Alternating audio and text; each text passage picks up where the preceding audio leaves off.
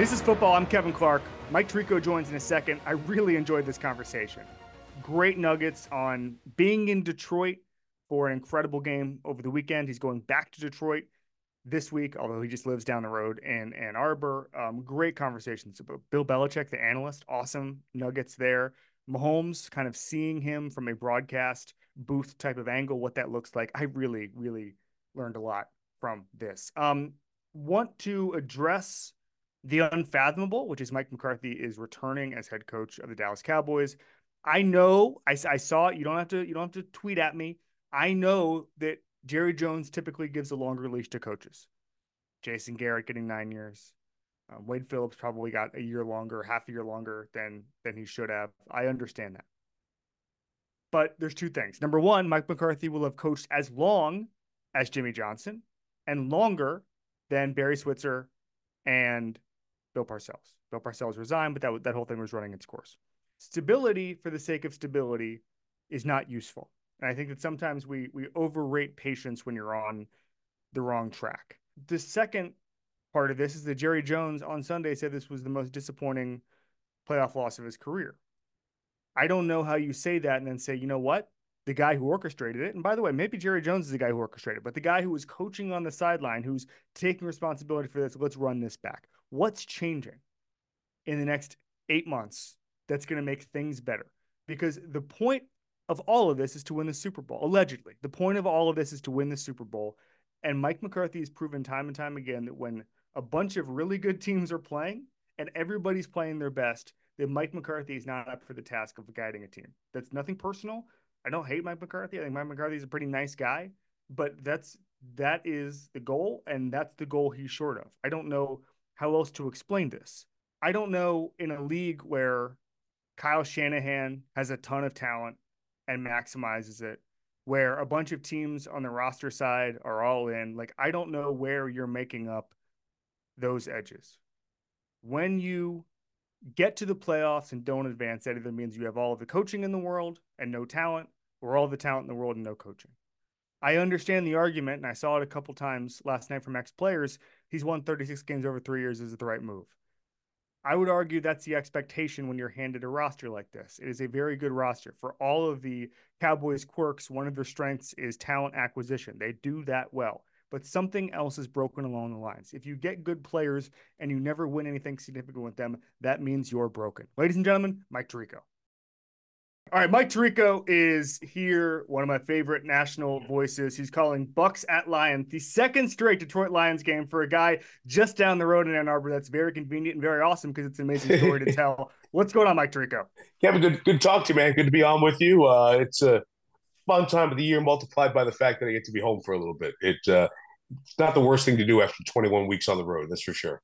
I, I hear that. So let's start here. Um, I think no matter, frankly, no matter what happens this weekend. I think last weekend in Detroit, that moment, Matthew Stafford, yeah. all that stuff is going to stick in a lot of people's minds. You saw the, obviously, you saw the tears. You talked about it. You see the 66 year season ticket holders, all of that stuff. In 15 years and 20 years, when someone comes up to you at Starbucks and says, "What do you remember about that night?" What's it going to be? Yeah, you know, it will be the fans. Uh, I, I made sure I took a minute before the game to kind of look around the place a little bit, and I, I don't know because people were watching the Green Bay game how much of this you have to see on the pregame show. But the place was Kevin, I'd say three quarters full. Yeah. About 45 minutes before kick. Stafford comes out, gets booed. Goff comes out, and they're chanting his name like you're chanting the name of a fighter yeah. or a hockey player, right? I've never seen that before. And even an hour and a half before, Packer touchdowns were being cheered in Ford Field, like a division rival, because people knew obviously it meant a home game for them. So that atmosphere built and built and built right to the crescendo at the end, and to have it come down to a play and make the play, and then get a minute and a half to celebrate it. I think looking at the people beneath us in the booth and the, the folks in the stands, I mean, I think it sticks with me for a long time. Yeah, I mean, I, I saw those clips, obviously, of the Jared Goff chance. It seemed like I mean, forget college football, like a packed college basketball arena where it was yes. like every movement was being watched. Everybody, it's like they had pre-planned cheers. Like it was like a the biggest student section on the on the planet, Mike. And people were all in and pulling in the same direction. And yeah. you know, I I think part of it is too there. There's a connection with a city that had been knocked down and beat up nationally by many folks. and has had a resurgence as well. You know, I I, I get a little bit uh, melancholy about this stuff, but I, I do believe it in my soul. You know, sports, when you work in local news, is the toy department. Hey, can you just give us a minute, right? And, you know, the, the weather is much more important. We have to talk about the high pressure system in Alberta that's sweeping through the country, even though you're not going to Alberta and you know nobody in Alberta, right? um, so I, I just think that sports connect people in ways that nothing else does. And that's a little bit of what happened here. So it was the stop beating us up that Detroit versus everybody, everyone, uh, those sweatshirts that go around. That plus watching a fun team because going forward on fourth down, uh, aggressive style of play, aggressive defense, an offense that can move the ball down the field on the ground or in the air. There's kind of a fun element to watching this team play. I think all of that together kind of built up to what it was like on that Sunday night.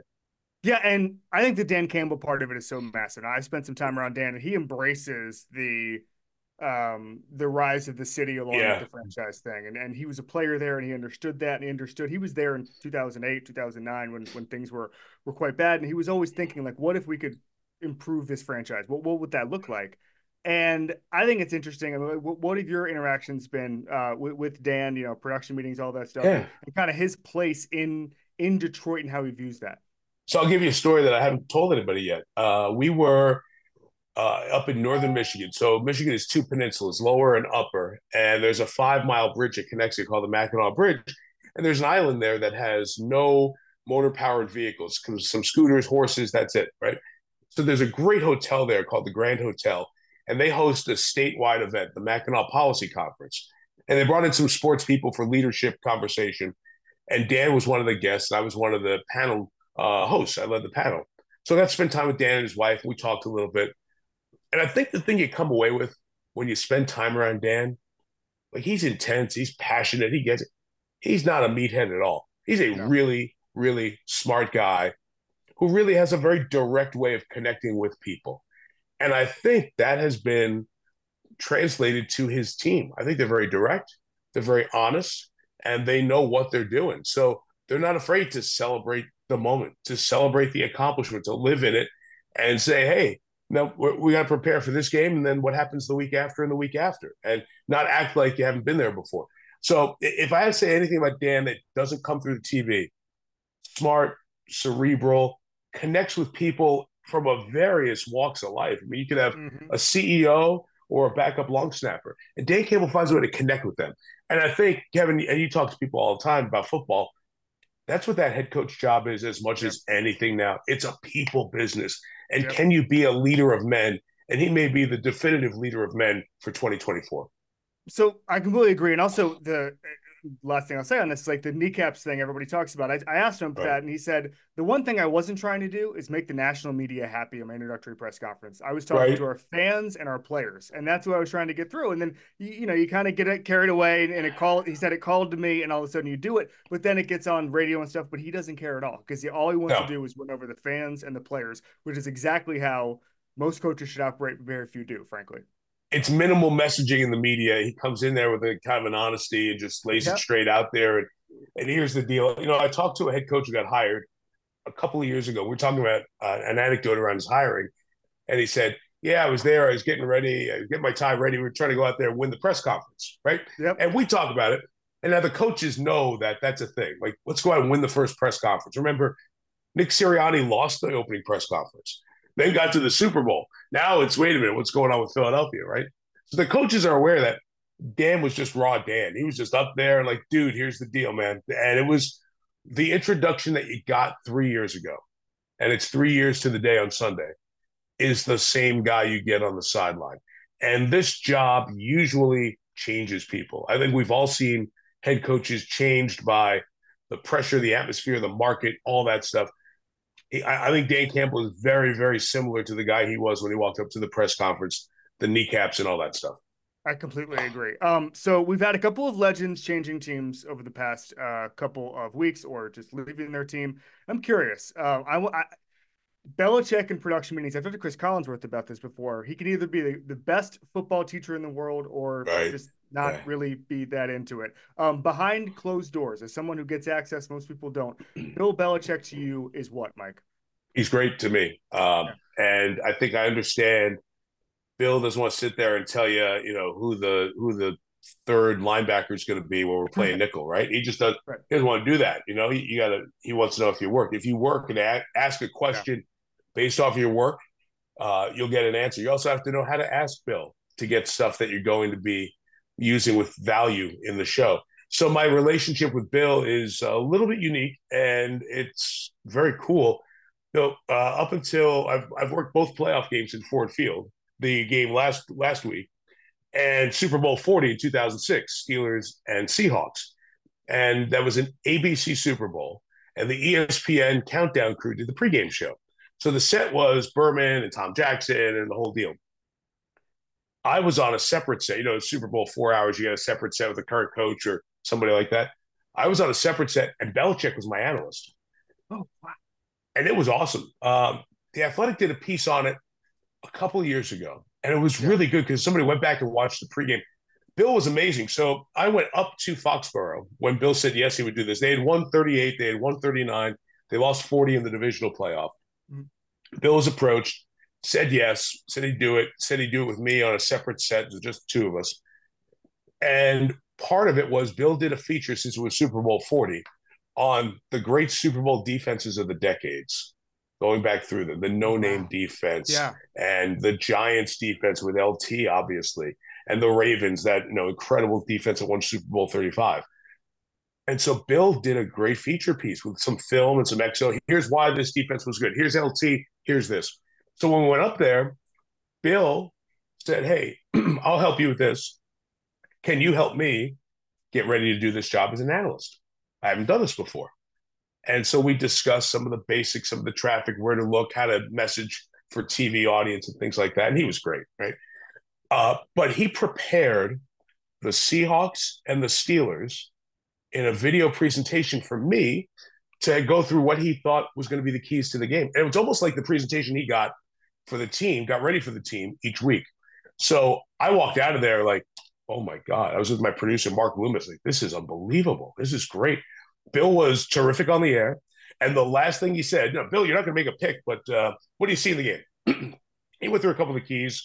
And then he said at the end, he said, you know, Roethlisberger, like Ben's young at this point, Roethlisberger likes to run, especially on third downs. And when they're right around midfield, so that's where they take their shot plays. Wouldn't you know?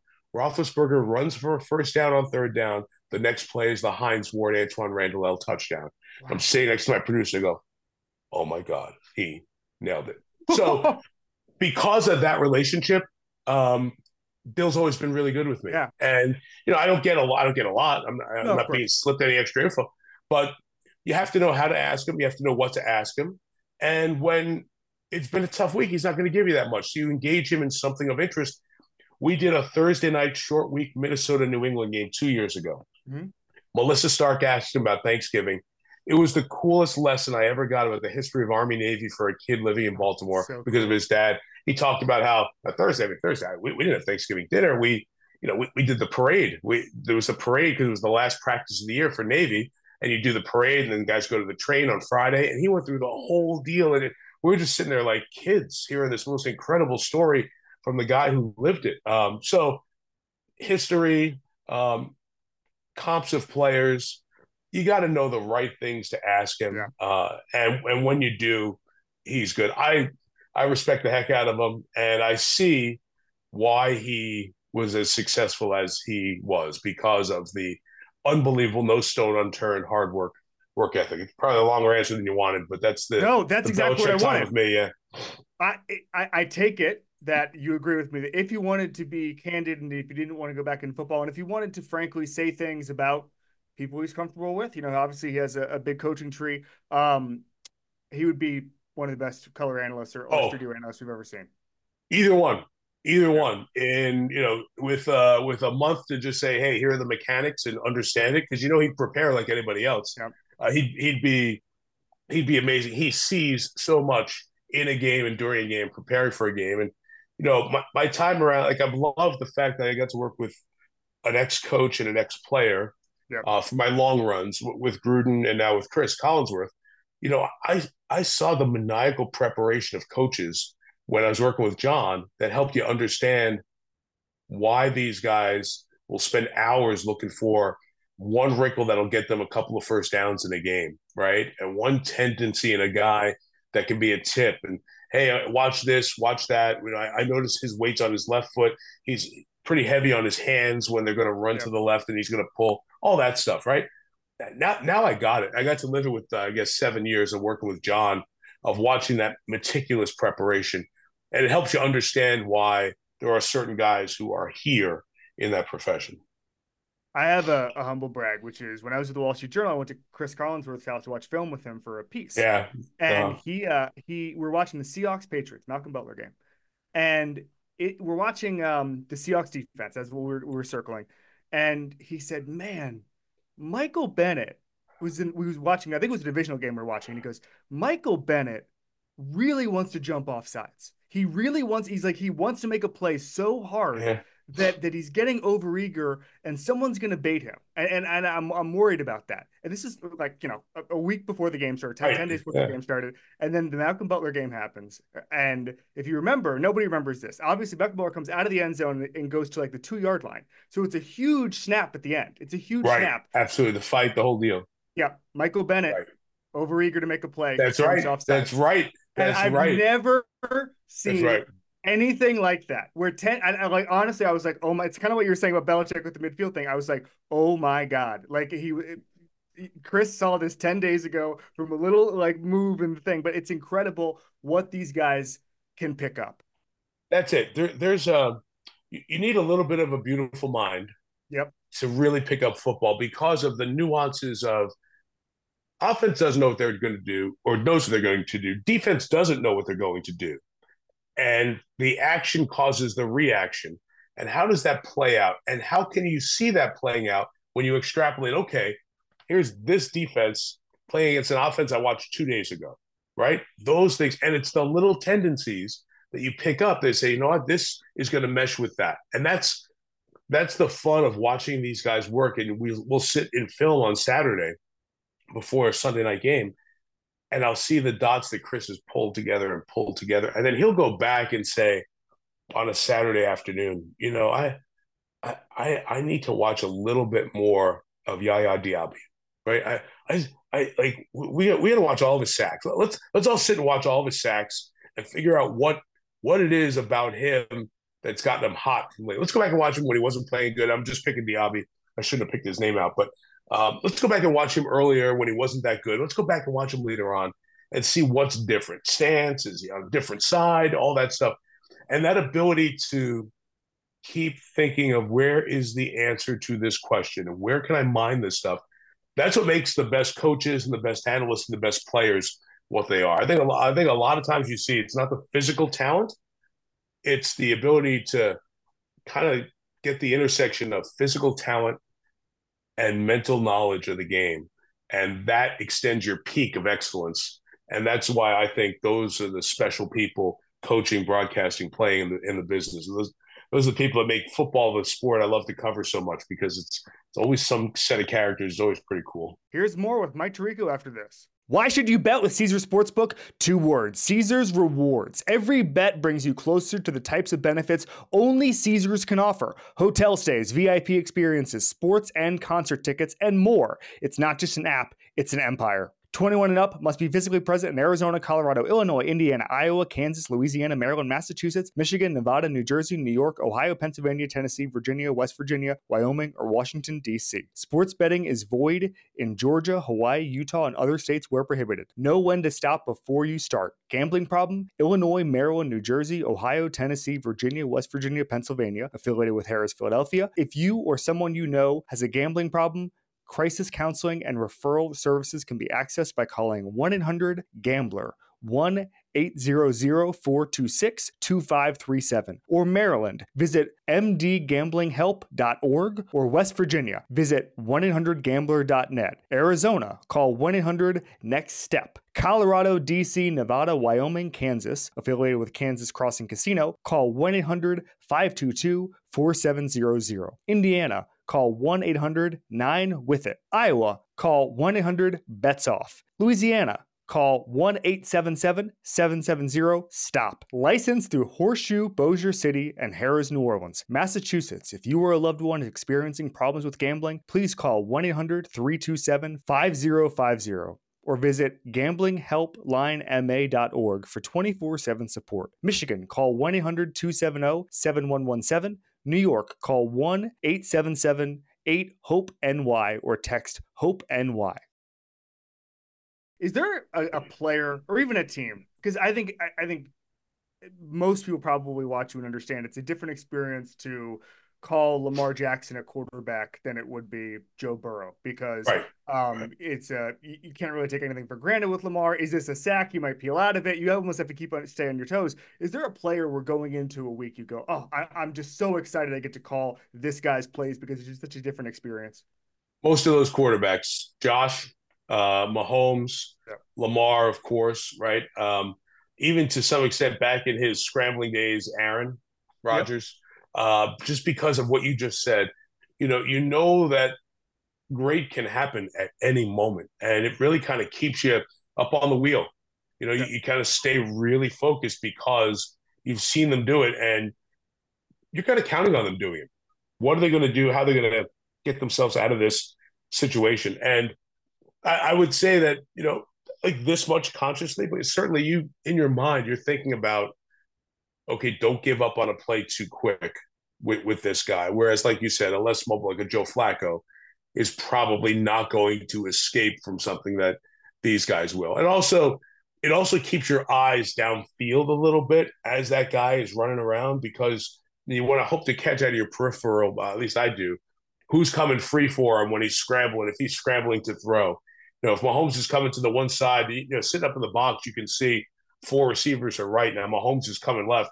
You can kind of glance and see who's coming left with them, right, and just almost anticipate yeah. the play and kind of build it for the audience uh, within each play. So, yeah, th- those are those are the guys. Also, a few running backs, you know, the elusive running backs who can make stuff happen. Yeah. Barry back in the day, but uh, those those are the guys who you uh, you you kind of go in and just pump the brakes a little bit, make sure you take your time to get it right the crazy thing about seeing Mahomes live, especially from the kind of the press box angle that, that we would both have, is that because his speed is always just fast enough, you yes. like the way it develops from that angle where it looks like it looks like maybe he's got eight yards and it's like, oh, he's he's just fast enough to get. Oh, he's got 13. Okay, he's got 18, and then all of a sudden down the left side for a touchdown against the Titans. Like it's right. incredible to see how that develops because of his understanding of space on the field.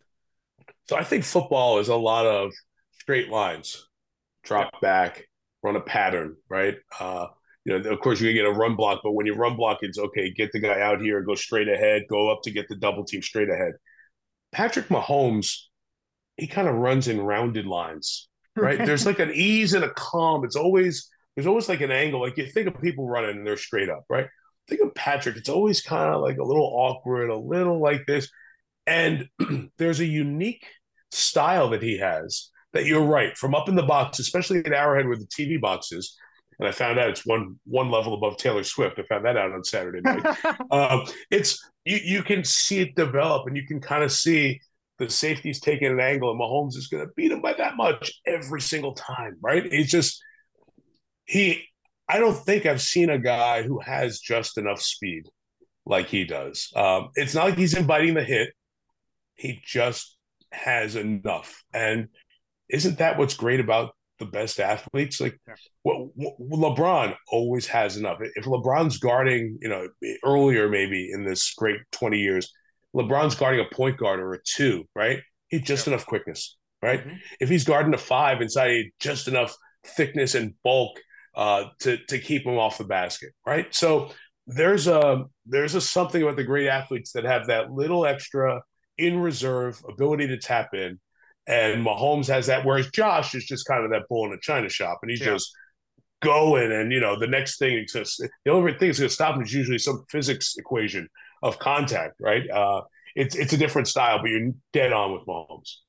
Yeah. Um, all right. Let's talk about this game this weekend. I think the most obviously, like the best story in sports is redemption, and yeah, uh, you have Baker Mayfield, you have Jared Goff. Um, what do you think about the the kind of narrative storylines going into this game? Because I mean, either way, frankly, it's a beautiful quarterback story.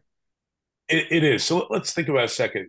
the quarterback position is the most scrutinized, discussed, and difficult. You can say a bunch of positions are difficult, but difficult in all sports, right?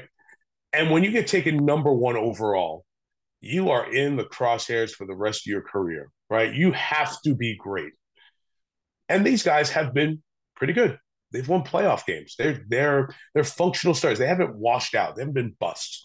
They're good players. But they've both been told, and one of them in a couple of different places, in Baker, not good enough. Move on, right? And now they, I don't want to say Baker's found a place as comfortably as I'll say Goff has found a place because Goff, we now have three years yep. and 51 games of empirical evidence that, you know what, this guy's a fit with this offense, he's a fit with this team, all that. It feels like it is with Baker. We just don't know yet. Uh, and I love the fact that they both have that chip on their shoulders in different ways. Mayfield, you can almost see it, right? Mm-hmm. Jared, you can almost see that he just kind of keeps in the background, but it burns him inside. And so even the fact that you've got, like you said, Kev, you get the parallels of these guys, yet they carry it in a different way, mm-hmm. but both, both use it as fuel, even adds to the conversation here. And and one of them's going to be playing for the NFC Championship against either the last pick in the draft or the guy who sat for three years and you know has proven proven Green Bay to be right. So just a sidebar here. So Green Bay's done this now twice. Yep. They had a guy sit. They drafted him mid to late first round, had him sit, and he's come right in and played well. So in the ultimate copycat league, why does nobody else do that? Nobody else. And I understand value and first round picks. You got to get him, play him on his rookie contract, but it has worked. It has worked in spades for a franchise twice, and nobody else follows that to give the guy even a year but look at Mahomes. He's the other example. Mahomes didn't play his first year except for the week 17 game at that point. Why don't people do that? I, I don't get that at all. I really don't. I'll throw out a couple theories. Number one, no owner in Green Bay to say get the young guy on the field. Number two is that think about we all say, oh, we got to do best player available in the draft, and then Brian Gutekunst takes best player available with Aaron Rodgers in front of him, everybody gets really mad. You got to be comfortable with the heat you're going to take yep. in, on a real deal succession plan. And yet, I just think it's impatience. You know, you mentioned the fact that uh, both Baker and Goff were discarded by their teams. I was talking to somebody on the show a couple weeks ago, and they were saying it's the Mahomes effect where one guy comes in and saves your franchise and just changes the trajectory of your franchise. So everybody wants that. So the Bears might get rid of Justin Fields to get a Caleb Williams because he might be a Mahomes type. Yeah. Meanwhile, the Lions and the Bucks are showing there's a lot of different ways to manufacture great offense yes. and and, and a great franchise without a Mahomes type, without a Josh Allen type, without you know that that that level of Burrow type who's just going to change your franchise. You know the, the old line, your franchise quarterbacks like deodorant. I understand that, but there's also a lot of ways to smell good. And and what if what, what what's the next part of this? Do they command forty-five million dollars a year, whatever the going rate AAV is, that, you know, for the for the quarterbacks, or are they $30 million a year guys? That's a big difference, a huge difference in what you can put around him. Now you can keep the offensive line. Look, Goff, Goff in front of an offensive line or behind an offensive line is very good. You know, make him have to run around and scramble. He's not as good. We, have seen that. It's not a knock, it's a fact. So, um, do you find one of those guys? The, the quarterback situation is is so wonderful to watch because yeah. it's that head coach's vision of that guy and with more offensive coaches getting hired because hire an offensive coach, then you don't have to change your system every couple of years. So right. if you hire a defensive guy, then the offensive guy, you know, he, he calls eight good plays and people want to hire him to be a head coach somewhere, right? right? And now you're starting over with your offense. That takes a team back a lot more than yeah. restarting with a defense. So with all of those, I, I, I just think a deeper look into how to bring in and develop like guys like JJ McCarthy in the, this yeah. year's draft in the 20s, maybe, who knows? Uh, Michael Penix. How you handle that might set your franchise up for five years. All right, we're gonna get you out of this on badasses. Uh, we do this with every person. It's most yeah. badass person you've ever been around in football. Um, most badass person you've ever seen, like in the game. So that could be somebody that saw at a Louisville game 25 years ago. Doesn't even matter. The most badass thing you've ever seen in football, Mike Tirico, is what? Ray Lewis. Ray Lewis. Uh, the intensity from production meeting to conversations with people on the other teams, right? Uh, when he kind of takes somebody under his wing and just um, to watching Steeler Raven games. Like I watched Steeler Ravens games in the box. I remember a couple of Monday nights we did the games, just like fearful, right? Like I, I've just never seen such power, rage, um, ability, speed, all in one person. And um, Ray Lewis brought that in every possible way to football and to his connections in football. And I thought the like one, it's not physical, right? But one badass thing about Ray Lewis was he was cool befriending guys on other teams, mm-hmm. and it never crossed the line, right? It's like, no, I'm I'm going to kind of play Godfather here, and I'm going to tell you here are the ways of the world. I I did this wrong. I did this wrong. So if you ask me for one who stuck out above everybody else over time, um, it would be Ray Lewis. Now I was fearful of my own life when I met Chuck Bednarik for the first time. and just, just saw Bednarik, and he just he kind of does that famous picture from uh, when he knocked out Gifford. Uh, he, he kind of does that pose. He's got finger, he had fingers pointing everywhere. but he he's a badass. But I'd say Ray Lewis is my guy. Daniel Jeremiah was on the show a couple months ago, and uh, he, one of his first jobs with the Ravens was weighing all the guys in. And, and Billick was like, "We take this so seriously. There's fines associated with it. Right. No one skips out." And everybody's going, and Daniel Jeremiah's writing the stuff down, and then Ray Lewis just walks by and goes, 245. And Daniel Jeremiah goes, Yes, sir, Mr. Lewis, and just walks out. He wasn't gonna he wasn't gonna stop him. Ray was just just getting out, and Daniel Jeremiah's like, I am not gonna say anything to Ray Lewis. That is smart. That's why DJ is a smart dude. That's that's impressive. I love that one. All right, Mike Tirico, Bucs Lions this week on NBC and Peacock. Thanks so much, man. Kev, thanks, bud. Appreciate it. Keep up the great work. Enjoy listening to your pod.